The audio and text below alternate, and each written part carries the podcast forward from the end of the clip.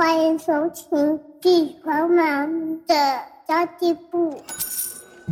即便是忙碌的职业妈咪，一样能够打造出幸福的家。从育儿、财务知识到自我成长，我们都要样样精通。我是精算妈咪 Sandy Two，我会在这里透过自己自身经验的分享，以及访谈各个领域的专家达人，让你跟我一起打造属于我们自己的理想生活。大家好，我是陪你精算生活、创造理想人生的 Sandy Two。今天我们邀请到二十岁就财务独立，并且把自己的现金流管控的非常非常得当，然后她步入家庭也获得非常高自主权的妈妈，拥有两个可爱的宝宝，然后现在呢即将迈向创业之路，应该说已经迈向创业之路，因为产品快出来了嘛。那今天我们就要来跟大家谈谈他如何支配跟规划自己的财务，这些经验都很宝贵哦。我们在职场上面有。成就的女孩如何在婚姻当中也可以跟伴侣拥有非常良好的关系？让我们来欢迎拥有自主生活，而且每天过得超开心的关关。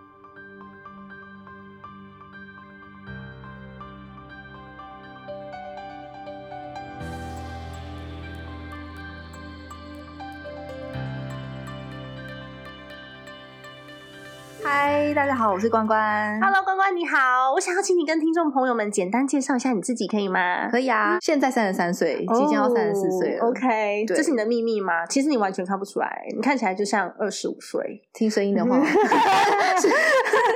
大家如果想要看到我的本尊的话，可以来我的那个 IG 上面。哦，对对对，等一下我们可以到那个关关的 IG 上面，然后我会把链接放在这个资讯栏的下方哦。好，然后我我自己是在大学毕业的时候，其实我做了两年非常嗯死的工作，就是教英文，英文老师。哦，英文老师，对，然后就是教了两年英文之后，我就觉得不管改几本作业、写几本联络簿，都领一样的钱，实在让我觉得太太不开心了。这好像完全不是你的个性哎。对，就很无聊啊，每天都做一样的事情，然后收入嗯就停摆在那里，所以我就决定去做业务工作。嗯，对，然后在业务工作真的很幸运，就是贵人很多，然后当然也也是非常努力的，然后就有自己的一片小小的成就。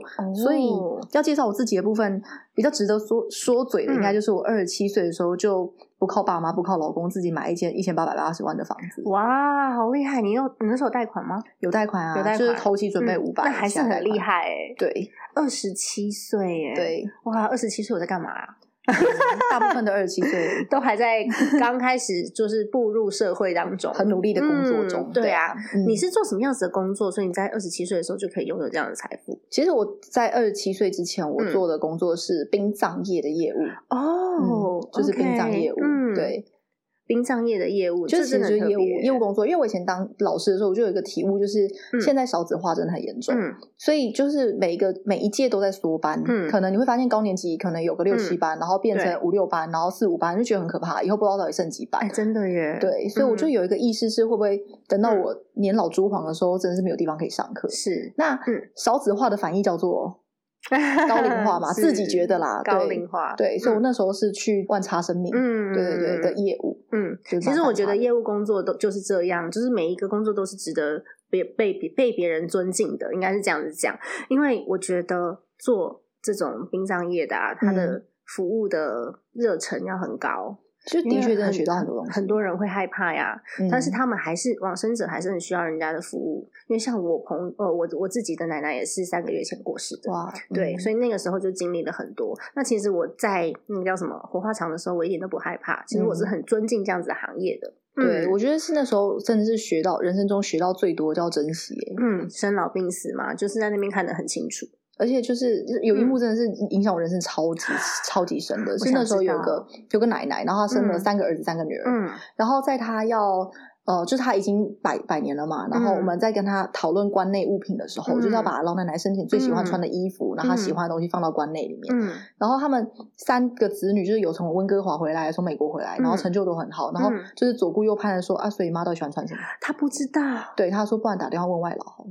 啊，就是那一幕真的让我觉得，就是人生成就真的还是有一部分必须留在家里面。嗯，对，就我觉得这件事情影响我超深刻，所以嗯就从我从事殡葬业之后，我觉得我获得最多的并不是房跟车，是我活在当下，体会每一刻感动的那个、嗯那个感觉。这真的是最值得珍惜的耶。就那个觉知，我觉得那个觉知也让我后来的财富更更平步青云，是真的。嗯，对，的确是哦。我觉得懂得付出的人，跟懂得珍惜跟感恩的人，到最后你会活得很开心。对，嗯你的人贵人运是源源不绝的。对啊，可是我们还是要聊聊看，因为这个是一个财务的频道嘛。对，因为你赚到了钱，有很多人是留不下来的。但是你哦是你当时是怎么分配你的财务，让你现在可以做自己想要做的创业？其实我觉得，我觉得明确的自己的嗯目标很重要，对因为每个人的目标其实是不一样。就像是我从二十三岁的时候，我就有一个很大的目标是结婚生子，嗯，我哦超想你完全看不出来是这样子的。所以我二十三岁就很想要结婚生子。那我那时候就会去思考，那结婚对我而言，我最最大的抗力是什么？嗯，然后我觉得是跟公婆住一起，哦，所以你想要拥有一个自己己的房子，所以我嗯赚到第一笔钱的时候，其实我就是真的就是几乎，我那时候真的超夸张，我那时候月薪二十几岁月薪巅峰的时候，一个月可以赚七八十万，哦，然后我可以一个月只花一万块。哇，其他全部存起来，所以我的嗯头期款从决定要存到存到只花了八个月。嗯，嗯，所以你的财务管控的能力要很强。你那时候是怎么怎么去做你的分配的？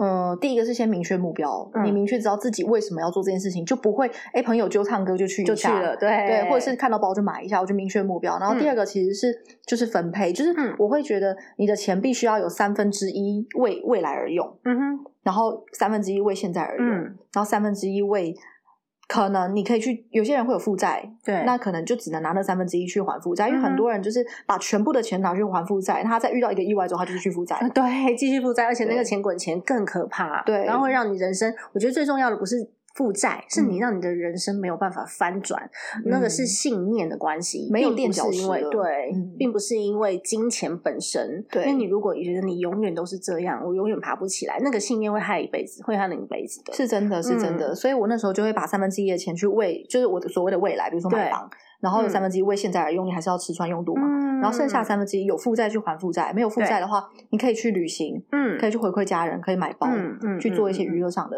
嗯支出。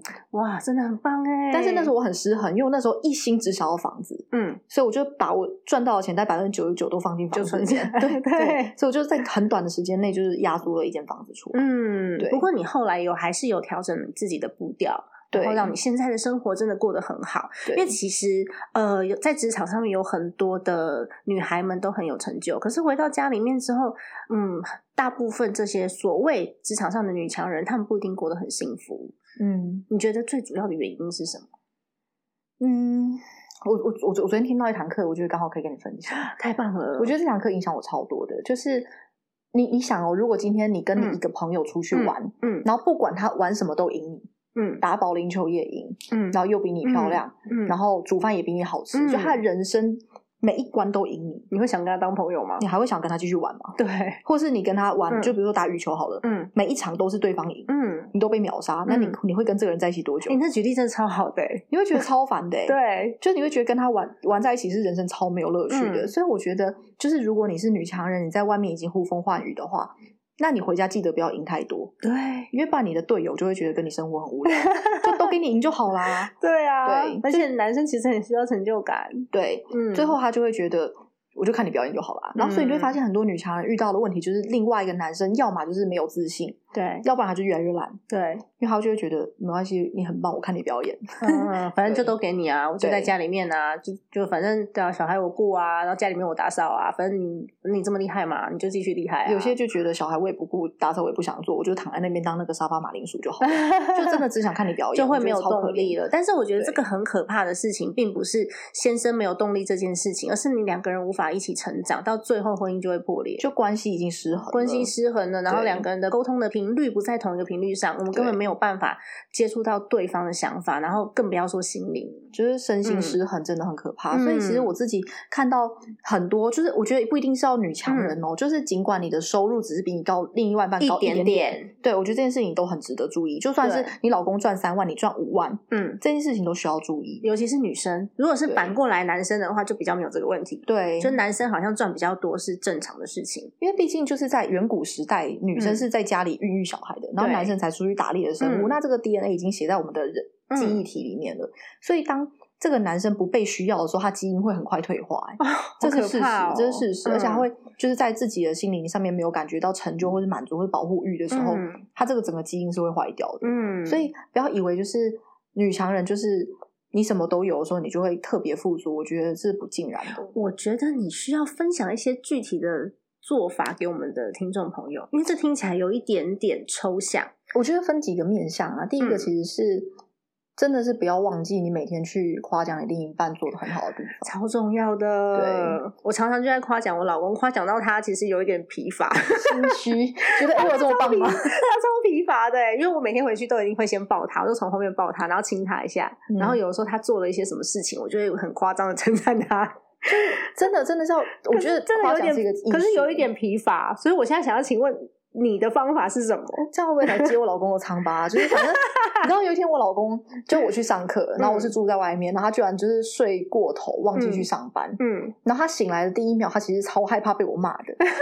然后但是那天我夸奖他，天哪！我就说，哎、我觉得你还不错，哎，就是你现在嗯睡过头还会觉得紧张。嗯，你以前可能看到时间，哎，下午两点，那我直接继续睡下去好了。就是真的，我觉得这对我对我来说，并不是去挖苦他，我觉得这真的是他的进步。嗯嗯嗯嗯，就是他可能从觉得哦看到两点，那算了，继续睡到六点好了，今天上班就算了。对啊，到他现在起床，然后会紧张，然后会很认真的，就是去面对自己，哎，我今天又睡过头这件事情。这个面对自己的问题很重要，就这个进步，其实就还蛮值得。鼓励。对，对啊我觉得这真的是可以。所以，嗯嗯，会不会鼓励到疲乏、哦？那可能就每天都鼓励他不同的点。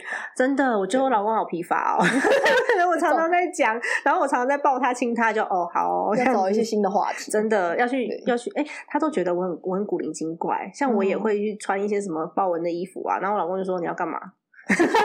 你老公好无趣。那你下次换穿兔女郎。哎、我觉得可以哦，对去看他喜欢什么动物，就是旁敲侧击。但是他如果喜欢乌龟怎么办？我就是我帮你找个租衣服可以租住忍忍者龟的店。全部都换过一轮这样。像我老公前前一阵子也是，我打电话给他，可能打的比较急，他就是说：“哎，你干什么啦？我在骑车哎、一回来就接你电话。”然后我那时候我就回他说：“哇，超棒的耶！我这么重要，你居然回家第一个就是回我电话，我觉得太幸运了。”我老公就觉得你在干嘛？你老公一定是左边人。对他已经是，我觉得他是。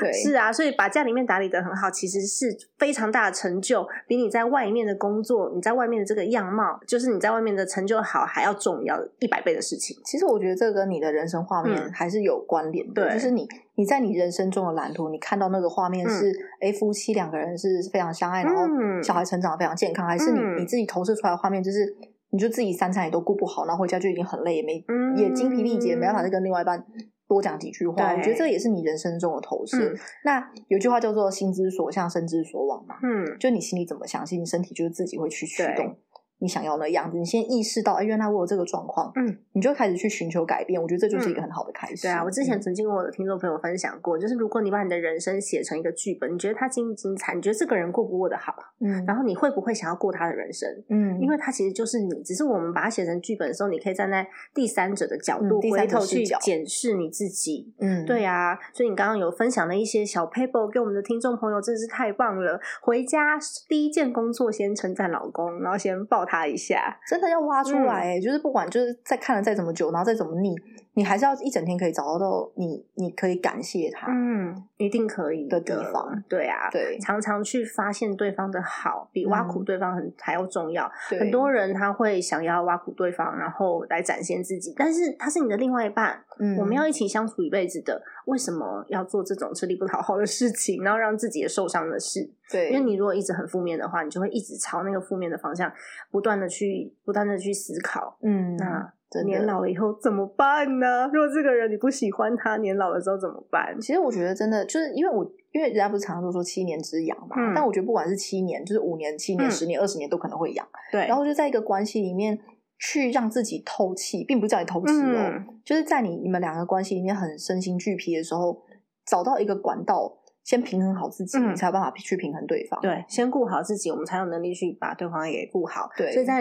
我我自己有在上能量学嘛，在能量里面，就是我先把我自己能量具足了，我才有更多的影响力去影响我周遭的人，把他们全部都带起来，把他们都带向我们一起共同想要的那个理想画面。对，嗯我觉得这是很重要。我我上课的时候听到一个故事，我觉得也很深刻，就是有个妈妈，然后她每天都会一边煮饭一边抱怨。哦，对，很多人是这样的，对，就是她她下班然后赶回来，乒乒乓乓煮一堆，然后就是又要赶着小孩吃，然后小孩没有准时回来吃，她又觉得很受伤，或者觉得嗯嗯没有吃完，她觉得是不是饭菜不好吃，然后就会一边煮一边抱怨说：“我都已经这么累，还要帮人家煮饭什么，哎你还不认真吃。”但是就是后来就是妈妈就说：“以后都不煮了。”嗯，小孩反而觉得心里很轻松。因为要吃妈妈煮的饭，他反而要一直听妈妈碎念，对，那压力反而很大。对，我觉得嗯那这个这个反映到，其实妈妈应该要先平衡好自己，是就是你去嗯做这件事情的时候，你是舒适，嗯然后开心甘愿的，嗯而不是就是一堆抱怨，就我工作赚钱不是供你们吃住，不是供你们长大，然后最后小孩子觉得，那那你可以不要供我啊。对啊，但我觉得那这个付出就会变得而且不值你付出了，然后反而关系又破裂了，对那你还不如不做，对然后让大家可以维持在自己舒服的状态下。，对，所以你嗯要做付出的时候，我觉得先问问你自己，你开心吗？嗯你舒服吗？然后这个付出，你是在情绪勒索吗？嗯，你在讨爱吗？对，就我觉得这真的很重要。很多人是讨爱，你刚刚讲到一个重点了，就是我觉得我不被爱，不被在乎，可是其实对方他不知道你想要的爱是什么，你必须具体的告诉对方。像我现在就很具体告诉我老公，因为我老公就是左边人嘛，他很很木头啊，嗯所以我就会直接告诉他说：“你现在可以过来帮我一下吗？因为我现在感觉心情很不好，我早上发生了什么事，嗯你帮我一下，我可以疏解我的压力。嗯或者是我，我上次还跟我跟我儿子说，那个弟弟，你过来，妈妈抱，妈妈充电一下。然后我嗯儿子回我说，他才两岁四个月嘛，他回我说，妈妈，我不是插头、欸，哎，哦，好哦，好像你讲的也没错，但是对我来说，家人就是这样的角色，我在家嗯人，我在家人的回馈当中也得到非常大的动力。对，嗯要平衡。对啊真的要跟自己平平衡，嗯对，舒服。那其实你也有两个小朋友啊，你觉得小朋友哪一些能力最重要？你会你会教他们理财吗？现在这个三岁的阶段可能有点困难，嗯但是我会教他延迟享乐，嗯，就是要得到的东西必须先付出之后再收获。对对对对对，对就给他一个训练。嗯，对，并不是他要什么东西都可以立即得到，我给他把他的任务做完。我我也是这样教孩子的，因为我不希望说，哎，什么都是妈妈给你，婆婆给你，外公给你，爷爷给你。那嗯这个孩子他以后会不知道他该如何去争取，还有他遇到困难之后，他该怎么样去解决，甚至他不不自己去思考了，因为别人都帮我想好了。，对，所以这个才是最小小朋友未来的能力当中最重要的。对我嗯透过延迟享乐教他怎么自律，嗯然后我还教他一个很重要的是情绪，嗯，就是因为小朋友他们只只有只有个本能，就是我不嗯开心我就是哭闹，对，对，但是我通常都会给他一点时间让他静下来，就其实嗯我觉得你这时候去跟他沟通，反而是会火上浇油的是。就是我反而就是看着他，然后抱着他，然后他说你还想哭吗？他说还想哭，我说那我们再哭一下。哎，跟我一样，我常常跟我儿子讲这句话。，对，就再哭一下，然后那你现在好多了吗？你可以跟嗯我说话了吗？如果还不行，我们先练习呼吸。嗯那你现在可以把话说清楚，那我们再来说。嗯。对，其实我儿子现在有这样的能力，他知道，他哭完之后，我就抱着他，然后他就一直啜泣，嗯所以我也会等他，他情绪稍微稳定了，我说那那妈妈不会怪你，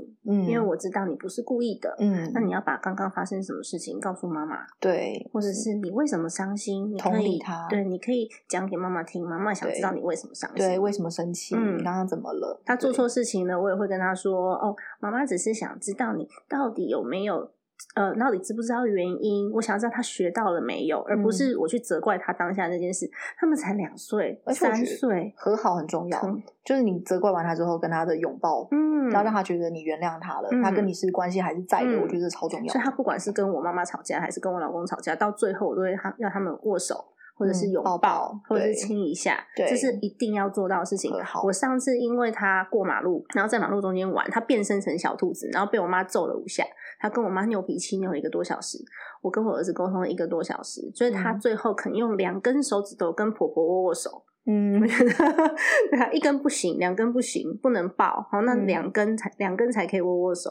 就他们会有自己的想法，但是最重要就是最后你要和好，嗯嗯，对啊要把那个破裂的关系对破裂关系再重连整。接回来，真的哇，嗯你真的好多宝库哦！我下次还要再访问你多一点题目，真的可以上次你有跟我讲说你正在建构你自己的品牌嘛？对你可以分享一下你现在的这个品牌吗？你的新品哦牌？，可以啊，我的品牌叫关 Beauty，在 IG 上面，Beauty，对 IG 上面嗯你就打关 Beauty 应该就会出现，嗯，哪一个关？就是 G U A N 哦然后 B E，OK，A U T Y 关 Beauty，、嗯就是我的 Beauty 对我的新品牌。嗯那这个品牌的诞生，其实主要是现在微商非常流行，对，很多女生会去，就像小时候我们的爸妈流行家庭代工，嗯，女生会在家里做一些手工。但现在嗯这个时代是五 G 时代，都是网络时代，所以很多女生是透过网络在做一些产品的行销。嗯，对，那我看到很多呃，其实其他的产品或产业很多都是要囤货的，嗯。就你必须要先准备一笔自有资金，不管大小。但是我嗯。觉得，如果就是你要创业还要一笔资金，我觉得对他们来说是一个压力，所以我去创造一个不用囤货的平台。嗯，对，就是你一只只销售一件，我都帮你发货。对，对，那这个也是因为我觉得很多女生透过销售在赚钱嘛，但是你看那些做网拍或是做批发或是做服饰什么的你看他们去寄货真的是很疯狂哎、嗯，就他们去寄货的时候，你就会发现，天哪！你可以想象一下，你拎两个小孩，然后大包小包，然后在那边写就是邮寄单，嗯然后把东西寄出去，小孩已嗯经飞去不知道哪里。对，对我常常在我隔壁的 Seven Eleven 看到这个画面。对啊，然后你推婴儿车，那推车上面是要载小孩还是载货？嗯对，我就觉得我我想要去创造这个平台，是嗯真正的可以帮女生，一是没有成本创造收入，二是我嗯可以帮她去发货，减轻他们这个压力，然后再来会给他们一些就是知识上的建立，嗯就跟在做频道一样，我会嗯教他们一些人生中重要的事情，然后再来给他们一些理财观。我想要这个平台，如果与其说是一个创业平台，更不如说是一个人生完整的一个共学工的中心。嗯，很棒。对，你为什么最后会选择创业？因为你听起来已经是财富自由啦，你只要靠可可能可能靠投资，你就可以过完这一辈子。你一定会有想要自己提供的价值跟你实现的理想。其实我觉得真的就是自己结婚之后，真的很深的感觉到，嗯女生被绑在家里的那个无助跟脆弱。嗯就还好，我是还有钱，然后还有一些方式，有人帮我带小孩，嗯我可以去展现我的人生。但太多女生是，她不是自愿牺牲的，她是被牺牲掉的。嗯，对，对，因为他们就是没有多的那一分钱请保姆啊，然后或是家里公婆会给一些压力，因为小孩不自己顾啊什么之类的。嗯所以我觉得，我为什么会去创办一个这样子的平台，就是真的是我想要给这些女生一些思想上面的建立，嗯，然后还有一个可以提供他们赚钱的一个平台，这比较属于自我实现的部分吧。其实一开始我在弄这个东西的时候，我把想的很简单，嗯就很像五乘五的拼图就拼完，随手拼完就可以了。结果话我现在搞到，就搞了一年还拼不完，这这是头很痛，脑压很高。对我刚刚还看到你两个算是伙伴，对啊，对，我的助理跟我的行销企划，真的很棒。我刚刚就讲说，哎、刚刚有一个助理，一个行销企划，我就是企划是我自己，助理是我自己，就全部都是我自己。所以你可以，因为因为你已经拥有这些资源，去帮助到更多的人，辐射范围更大。我觉得这真的很很棒。就是大家一起变得更好，嗯，对真的是一个共学的频道，应该这就是样讲吧。就是人生完整的平台吧，完整的平对，台不是只有赚钱。嗯，那嗯听众朋友要去哪里找到你这个平台呢？呃，我们的官网应该会在过年前后上线，就是我的品嗯牌官网会自动上线。那我所有的就是资讯都会在我的 IG 上面去。嗯对，我的 IG 是就是关 Beauty，然后我的对对，然后我的。脸书的粉砖叫关你那些屁事，为什么叫关你那些屁事？是因为我觉得人生创业路上真的发生很多鸟事跟屁事。是啊，是啊，对，但是这些鸟事就发生在我身上的领悟，希望都是可以给嗯大家的礼物，所以我才去经营了一个这样子的粉丝团哎、团。你的性格跟我差很反差很大，你就非常直接的关你那些屁事。对啊，关你那些屁事。对，然后我就是属于那种比较温暖，他没事没事的那一种。对 对啊，可是其实强对你攻击力很强，但是也很直接，你的效率很高，应该是这样子讲。嗯，所以如果说有喜欢这种风格的朋友，听听众朋友可以到关关的平台上面去找到他哦。还是大家都被我吓坏，不会啊，不会，来个被连续出拳对。啊，因为其实每个人的性格不一样，他们适合的适合的 mentor 不一样。对，嗯，对啊，我觉得真的非常的重要，嗯所以不是说你只只能选择单边，你还是可以回来我的频道听我频道，对对啊，去获得不同的知识，然后还有不同的一些历练。对，嗯我们也都会把就是这些采访啊，一些专题，就是我采访很多履历的部分，同步在我的就是关于那些平时的嗯 YouTube 上面，嗯所以就是三个平台大家都可以找到。真的太棒了，对，再请 Stanley 把链接。放在下面喽。好，那当然没有问题呀。好的，那么今天我们的节目就到此为止喽。如果你喜欢这集节目，希望我可以访谈更多的来宾的话呢，你可以在下方点五星好评，然后评论告诉我说你还想要知道哪一些知识，那你还想要知道哪一些观念，我会寻找适合的来宾来上我的节目。家庭理财就是为了让生活无虞，分享这期节目，让更多朋友可以在空中打造属于自己幸福的家。我们下一集再见喽，拜拜，拜拜。